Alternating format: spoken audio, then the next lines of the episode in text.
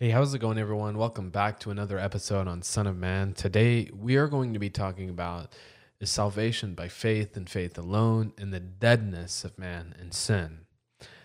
Now, one of the most glorious things I love about the gospel of Jesus Christ is that it strips man from all of his abilities, all of his so called good works, and all of his so called righteousness. It strips him from all of that and it points him to someone who is perfect, who is righteous.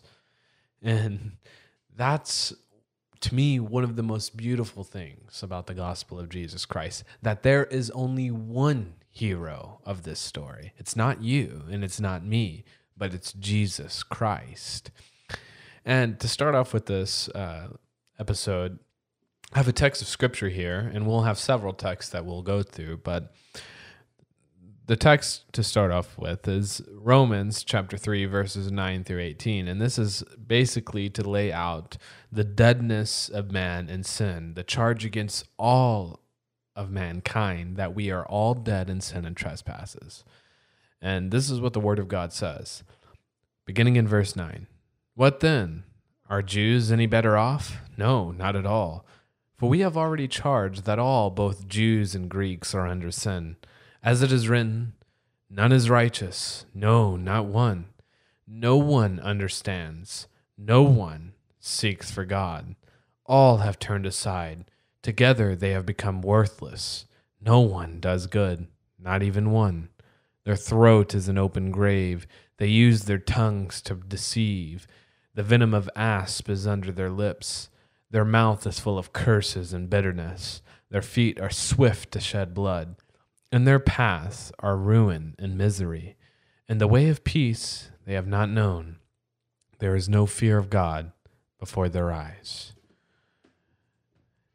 Now, that brings a charge against all of the human race Jews and Gentiles, every single human. It brings a charge against us all that we are all under sin, not some, all. Not only are some not righteous, but all are not righteous. We are all haters of God, suppressing the truth about God and unrighteousness. Romans chapter 1. We hate God and we, we don't want to retain God in our knowledge, so we exchange the truth about God for lies and we worship and serve the stuff, right? We worship our money, we worship our cars, we worship our houses, our jobs. We hate God so much that we we don't want anything to do with him, but we just want the material things, the things that perish. That's what sin has done to us. And since Adam fell in the garden, we all have fallen with him. And we are all radically depraved we are born in sin and we are we are suppressors of the truth we suppress the truth about God and unrighteousness, right? So that's the biblical charge against all of the human race that we we hate God and we suppress the truth about him and we the poison of asp is under our lips our feet are swift to shed blood and we don't seek after God. No God seekers. None of us are God seekers. Not a single one of us are God seekers. And this is what's so glorious about the gospel, about monergism. It's God and God alone that does all of the saving 100%, not 99.99%, but 100% of the saving. I want to take you guys to uh, John chapter 6 and this is where Jesus had just fed the 5000 and he and these people are seeking Jesus, right? That's what the that's what the verse says. It says they're seeking Jesus because of the miracles that he has done. He's fed the 5000, but they're seeking him for the wrong reasons. They're seeking him because of the they ate the food. They ate the the food which perishes. And they come to him in this synagogue in Capernaum. And this is what he says in verse um, 37. And then I will skip from verse 37 to verse 44. This is what Jesus says. Listen to this. He says, All that the Father gives me will come to me, and whoever comes to me, I will never cast out. Notice that it's just uh, God who's doing this. Notice that it's not man. All that the Father gives me, that's the Father doing it, will come to me. And the, whoever comes to me, I will never cast out. It's the Father who's doing this, not man. Note that. In verse 44, this is where what's I honestly think is one of the most beautiful texts in all of Scripture. It could either be one of the most beautiful or one of the most offensive texts to the will of man. Note this in verse 44 No one can come to me unless the Father who sent me draws him, and I will raise him up on the last day. There is no doubt in Jesus' mind. I will raise him up on the last day. But what's the controlling phrase in the verse? All that the father gives me will come to me. And and this is the controlling phrase in verse 44 no one can come to me unless unless what? The father who sent me draws him. Are that's that's the only way one is saved. It's the father who draws a people to the Son. It's the Father who saves his elect in the Son. It's the Father who is drawing people to the Son Because, quite frankly, we wouldn't choose the Son. We wouldn't choose Jesus Christ in our natural state. No, Romans 3, no God seekers. We wouldn't seek after Jesus because we are radically depraved. We are haters of God, but it's the Father who draws you to the Son. It's the Father who is doing this. It's all of God, not of man. And that's one of the most beautiful things of the gospel of Jesus Christ that it strips you from all of your works, all of anything. It strips you from everything. And it says, it's not you, it's God. It's God. And and I can go to John chapter 10 where he says, um, Jesus says, My sheep hear my voice, and I know them, and they follow me, and I give them everlasting life, and they shall never perish, neither shall anyone snatch them out of my hand. My Father who has given them to me is greater than all, and no one is able to snatch them out of my Father's hand. I and my Father are one. There is no synergism in these texts. There is no man cooperating with God. That's what that word synergism means. No man cooperation. There's none of it. It's all of God. All that the Father gives me will come to me and the one who comes to me I will never cast out and it's it's so beautiful it's so glorious and he says my sheep hear my voice I know them and they follow me and why do they follow me and I give them everlasting life, and they shall never perish, neither shall anyone snatch them out of my hand. It's this is why that they shall never perish. My Father who has given them to me is greater than all. It's the Father who is giving a people to the Son, and that's why. That's why us Christians will never perish. And why is it by faith? Why is it by faith, you might ask? And let's just go to um, Ephesians chapter 2. And this is this honestly is I know we hear this verse a lot, but I don't think we understand the the glorious message that Paul is trying to preach to us here. Ephesians chapter 2 verse 8 and I'll go through verse 10, not through just verse 9, but this is what he this is what he says, "For by grace you have been saved through faith, and this, what is the this? or what is the that in some translation? The grace and the faith. That's the preceding verse. Uh, for by grace you have been saved through faith, and this is not of your own doing. It is a gift of God, not a result of works, so that no one may boast.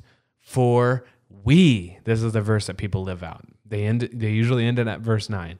For we are his workmanship, created in Christ Jesus for good works, which God prepared beforehand that we should walk in him.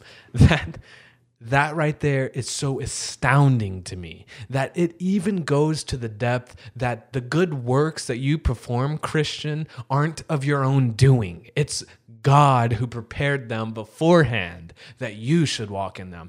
God had prepared those good works for you to walk in him, walk in them and to give him glory, not you glory, not to save your own selves. I know most people want to quote James 2, but I will say this, for whoever it says in verse uh, 10, for if anyone tries to uh, live by the law and stumble at one point, he is guilty of all of it. It's not, he says, faith without works are dead, but whoever stumbles at one point of the law is guilty of all of it. He's not teaching a works based salvation. This is God who is preparing a good, the works for you to walk in them, not something you have not something you are trying to acquire, I should say. It's not that. And let's just go real quick to Romans 9. Uh, Romans 9, really debatable text and but I I don't think anyone can really dispute what the text reads here. And in verse 8 or excuse me, let's start in verse 9. For this is the word of the promise. Quote, at this time I will come and Sarah shall have a son. This is God speaking. And not only this, but there was Rebekah also, when she had conceived twins by one man, our father Isaac. So you had Abraham with Sarah, and then Isaac with Rebekah. And Isaac had two twins by one man, our father Isaac. For though the twins were not yet born and had not done anything good or bad, so that God's purpose, according to his choice, would stand, not because of works, but of him who calls it was said to her, The older will serve the younger, just as it is written, Jacob I have loved, but Esau I have hated. What shall we say then? Is there injustice with God? May it never be. For he says to Moses, I will have mercy on whom I have mercy, and I will have compassion on whom I have compassion. So then it does not depend on the man who wills, or on the man who runs, but on God who has mercy.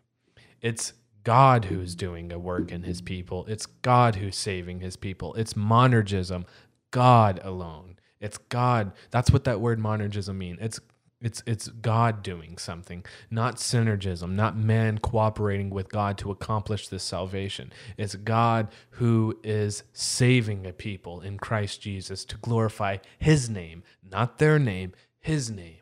And that's the liberating good news of the gospel of Jesus Christ. And I don't I I honestly don't think there's any better news.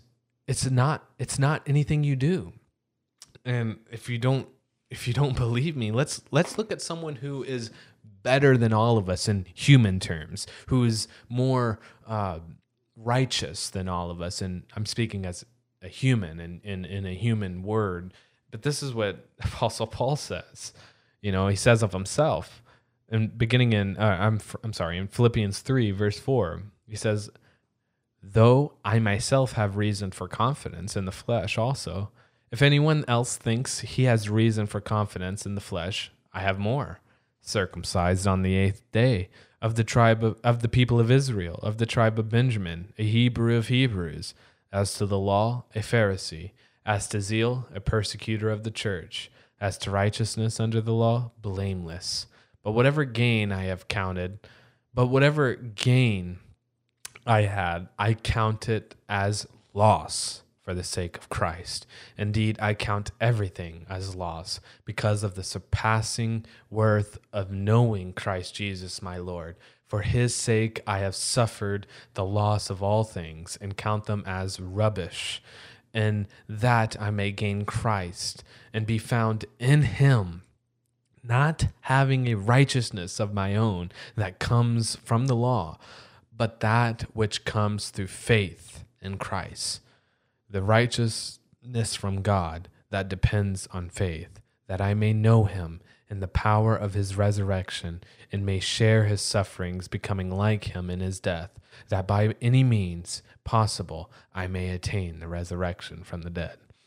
That strips man from all of his works. It's by faith, it's the empty hand of faith. It's the empty hand of faith.